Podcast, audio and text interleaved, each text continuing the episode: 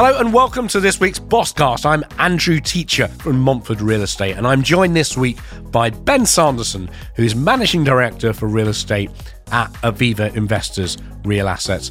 Ben, great to see you. Now, you've been in the role for 12 months, and it's been quite some year. Lots of economic and political uncertainty whirring around. Have you been dealing with everything, and what are you looking forward to? Well, it's been an exciting year, 12 months that have flown by. But yeah, as you say, biggest repricing the real estate market seen for almost a generation, biggest fall in the UK property index in the final quarter of last year. All the challenges of financial markets and mini budget and political uncertainty and everything else. So it's been interesting and exciting, but pleased to be there. We're making good progress and lots to look forward to in the future as well. Mm, and a good time, I guess, to be in the market, wanting to do deals, and above all, having the capital to do deals, right? Absolutely. And I think what's interesting about where we're at now with Aviva Investors is we have the liquidity and the capital to take advantage of market opportunities. Many of our peer group are challenged on liquidity. Some of their funds are gating and facing the challenges of those sort of structures. That's been a position Aviva have been in in the past, and we know it's not a great place to be. So we are in a position where we've been on the front foot. We had several hundred million of investments through investment committee in the final quarter of last year, taking advantage of some serious mispricing and some great opportunities. And we'll continue to do that. We're on the front foot. We've got liquidity. We've got a great team and we'll be taking advantage of opportunities as they come through in 23 and 24 and beyond. Mm. And in terms of the structure of Aviva investors, lots of people obviously know Aviva having maybe bought insurance from them over the years or have done deals with the business as it has been in previous cycles. But can you just give us a bit of a headline overview of Aviva investors at the minute in terms of how the real estate, real assets, infrastructure, structured finance, all those different elements sit alongside each other? I mean, Aviva is a big organisation, and one of the big tasks of the last few years has been to really sharpen our focus and make the business much more clear from the outside and the inside as to how we operate. So, two broad parts of Aviva Investors the liquid side, which I don't work in, but we work closely with our colleagues there and the real asset side of the business, private markets, if you like, that I work in. And that's broadly three areas that's infrastructure, that's real estate, and that's structured finance. Infrastructure and real estate do debt and equity. And it's a 50 billion sterling business. One of the challenges and one of the real big aims that we've made a huge amount of progress in in the last few years has been to really bring those business lines together, work more closely together. So I'm on a leadership group across real assets that is tasked with identifying where we can integrate our investment processes and our people, but at the same time, acknowledging the idiosyncratic and unique nature of some of these investment lines too. So we're working more closely together across real estate, equity, and infra equity. We're working closely across real estate, debt, and equity. And we're working closely with structured finance. It's a big business. It's a business that really can take advantage of its scale. But I think also we can really be more efficient if we are more integrated and offer a, a better service to our clients today and tomorrow by being more integrated because increasingly investors are looking for scale. They're looking for businesses like us to partner with, and they're also looking for a range of investment solutions and a fairly agnostic we find in how they get that. And so what we say, if you look across our business and you look at our debt and equity book, real estate and infrastructure, we've got a range of lines of capital, internal and external, that can take advantage of investment opportunities in a range of different risk profiles. And so the vision we have is to be able to fill almost any capital hole across real assets. And if we integrate our business well, we'll be able to take advantage of that in a really nimble way. And that's quite a shift, isn't it, for the business? I think it is. Frankly, I think the way the industry is going more broadly, some of our peers are further down the line than others. We think we're well advanced compared to our peers.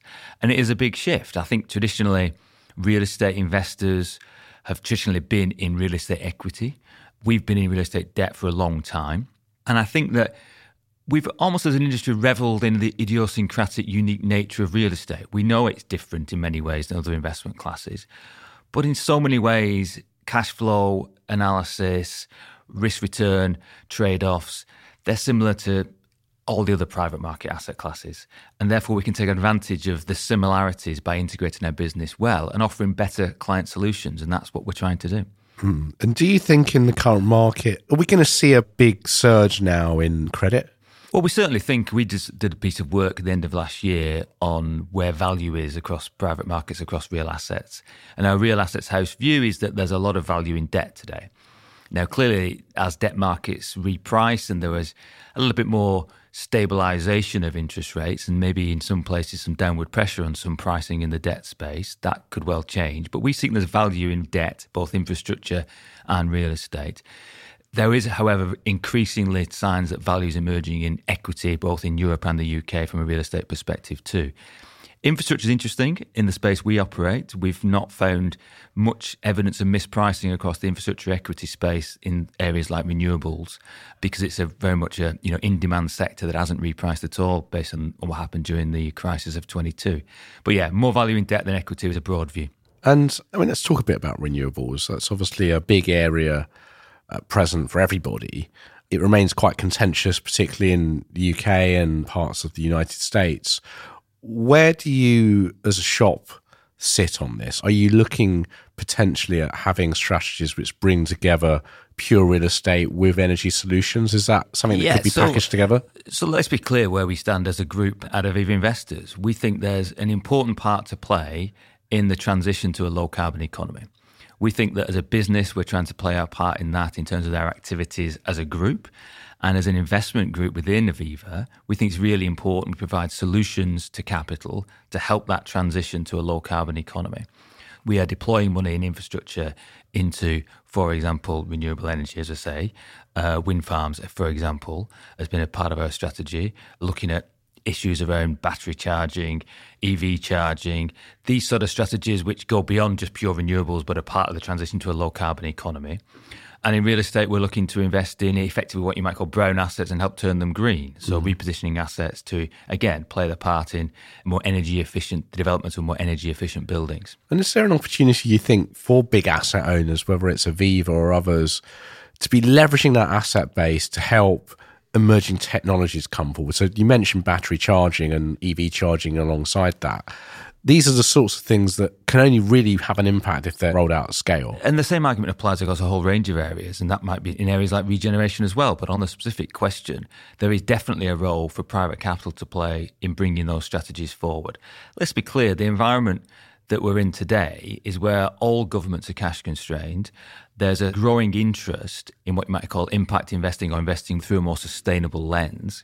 Groups like us I've always thought about the long term. I've always thought about sustainability in its broadest sense. It's one of the reasons, frankly, I was attracted to join Aviva, is that that is a very much part of the DNA of the business. And if you're not investing in those sort of solutions, I think you're doing your clients a disservice because those sort of solutions will be the best from a risk adjusted return perspective as you look forward. I often make the point from a real estate perspective that for example, on a specific point to illustrate that, those investors that price the risk, the net zero risk, the carbon risk of real estate assets will outperform going forward. So I think it's important you do that from your social license to operate perspective, as in it's important that we do that because we are part of society as a group. But it's very important as well in terms of delivering the best risk adjusted returns to your investors. Mm. That's really significant. And just thinking about that point you made there on the social license, how much of that was shaped by your upbringing? Tell us about your upbringing. You're a yeah, Lancashire lad, aren't you? I, I, am, yeah. So I grew up in a ex-mining town called Leigh. I grew up in the 70s and 80s when the whole of my community was going through its own energy transition. It was going through a transition from the coal economy to the gas economy. And that meant deindustrialization, it meant economic challenges for many people that I grew up with. And those former mining towns in the north and in the Midlands and in South Wales and other parts of the UK have never really recovered their affluence since then. And I observed from that experience that if you go through these sort of economic transformations in a way that doesn't acknowledge the social consequences, that just has an eye on the economic growth angle rather than the broader social impact of economic growth or economic changes, it won't do society any good in the long term. And so we as a society are dealing with a lot of economic challenges in communities that, like the one I grew up in challenges of education, challenges of funding, challenges of social care, and a whole host of issues. And that was a very sort of, you know, important formative experience to me. I've not lived in that area for nearly 30 years now, but I go back quite often to visit friends and family, and it's a challenging, difficult environment. And lots of communities are suffering the same way. And you can see that in the values of real estate assets if you want to take a real estate metric on that as well. Yeah. So, how did you end up where you are now? I mean, presumably, real estate fund manager wasn't one of the things given to you when you were 30 no, years no, old when by you, the when, careers when you, when you advisor. visit, yeah, when you visit the careers hall in my What did they school, tell you? Yeah, uh, the best job you can hope for, I think, back in those days, and it does sound a bit Monty Python, was an office job or working as a teacher or something like that.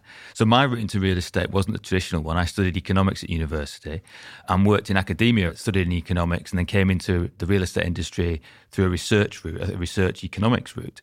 And that's always been an advantage to me to some extent in that I really value the skills of my colleagues who've got that direct surveying sort of background. But I often feel I can add a bit more to that with my economics background. I look at things in a slightly different way. So I worked in a pan-European function at Jones Lang LaSalle when I first joined the industry. And again, that gave me a broader perspective on the industry. And I think what's happened in the last 20 years has been the industry's become more global and more international to being almost at the ground floor of that in my first role at Jones Lang LaSalle has been really helpful because you've seen those forces, you know, from the ground up, if you like. You've seen that flow of capital across Europe and across the world that really transformed our industry from a capital perspective and a people perspective. And I've seen that from early on in my career, and that's been a big advantage to me, I think. And what was some of the best advice you received along the way? Yeah, well, often many of us can hear the voices of those mentors you had early in your career. I think in an industry that we operate in where people value instincts and a gut reaction to investments, the best advice I've had, which set me in quite good stead, I think, was to always look through the valley, always look through the immediate answer and look for the longer term answer or look for the more difficult answer sometimes. And I suppose that's always been something I've tried to do is to not procrastinate and be paralyzed from making a decision, but always think about it from a different angle and think through things a bit more deeply. Not to say my colleagues and people I've worked with don't do that, but bringing that different, more strategic perspective to things was always something I tried to do and I was advised early on to try and do. Because it ultimately it comes down to in organizations, what can you offer? And you offer more if you're yourself, and you offer more if you're offering your own skills that are a genuine, authentic version of yourself rather than trying to copy other people. Hmm. So be yourself. And in my case, that was being more strategic and thoughtful about things.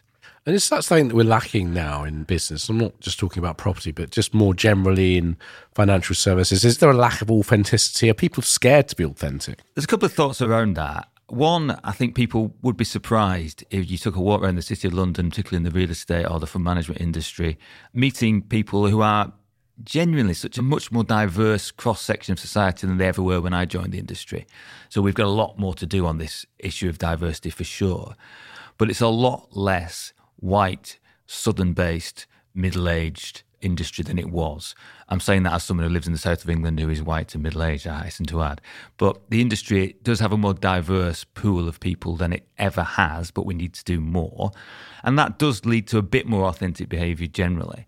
However, I think what one of the challenges of this environment we're in today is it's hard to take big decisions in this environment because a lot of people are really fearful about what happens next. And I think with a bunch of people in our industry who've been 10, 15 years since the previous crisis, the lack of experience there, which means it's difficult to really put your stamp on things. So there are authentic people. Maybe we don't get a chance to talk about ourselves in this way that often. But yeah, there are authentic people, but I think we can do more to bring those qualities out of people as an industry. Hmm. I mean, in terms of what happens next, let's go on to that because you're involved with a number of different strategies, various different asset classes from Spanish build to rent, UK logistics, office refurbishment, you mentioned. What are going to be some of the headlines over the next couple of years in terms of those asset classes you're going to be focusing more on? And what are some of the things that capital partners might want to talk with you about? Yeah, so we are clearly want to take advantage of our scale. That's one of the big things I don't think we've really done that well in the past. And what I mean by that is we're developing much more strategic capital partnership with big capital. We've got a large pool of capital from our parent. We're looking to grow and diversify away from our parent and deploy capital on their behalf, but also bring in more capital from third party investors.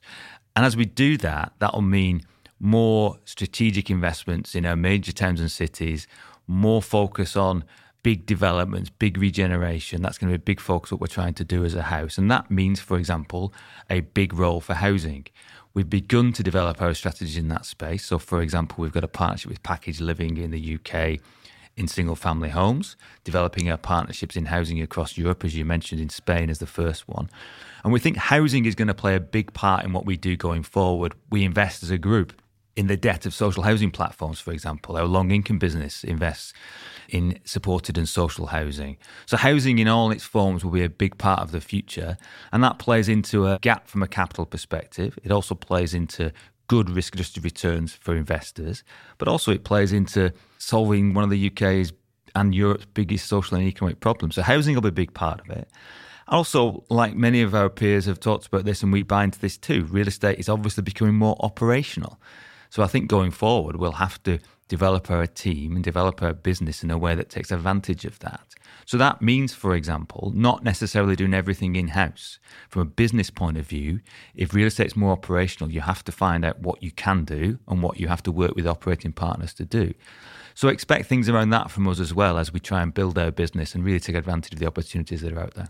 And in terms of the capital that you see flowing into the UK, into Europe, is the domicility of that going to change over the next few yeah, years? it's think? interesting. I think we've for many years talked about you know some of the capital coming in here into the UK from Asia, from Australia, from Canada. And that I think will continue. Interesting, when I was in Australia recently talking to Capital, whilst their compulsory superannuation scheme does mean big flows, medium term, they've got a demographic issue in Australia. You know, the birth rate is falling, and unless they have positive immigration, their capital flows into their pension schemes could well start to slow over the next few years. But broadly speaking, we expect the capital to be from Australia, from Asia, from Canada, potentially from North America, though I think North American risk return trade offs from North American pension scheme investors tends to be a little bit juicier than maybe what the UK and European markets can bear.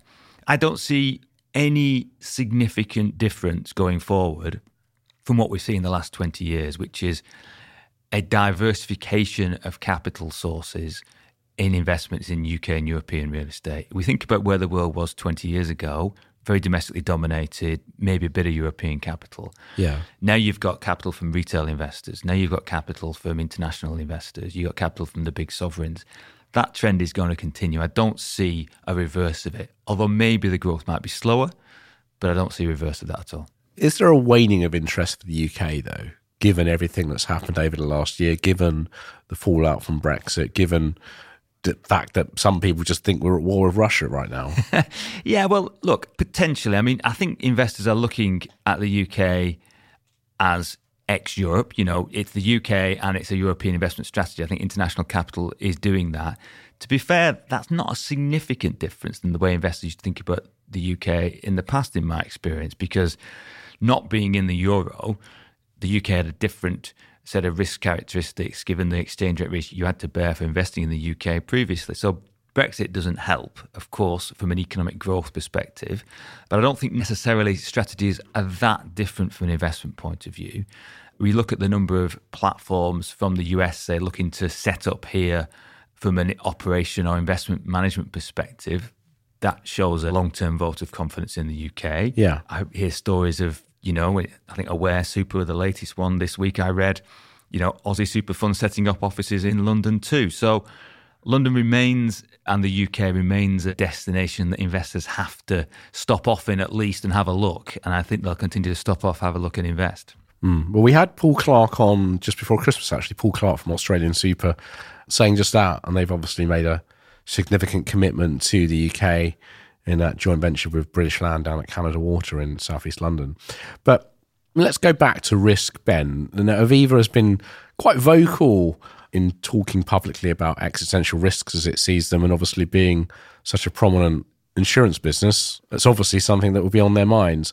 What are some of those existential risks in real estate, and how are you, as an investment house, looking to tackle them? Yeah, I think the biggest single risk that we face that is hugely strategic and hugely significant is the climate emergency, is climate risk. I mentioned earlier, I think that those investors who price that climate risk best will outperform. Hmm. We think that's a hugely significant issue.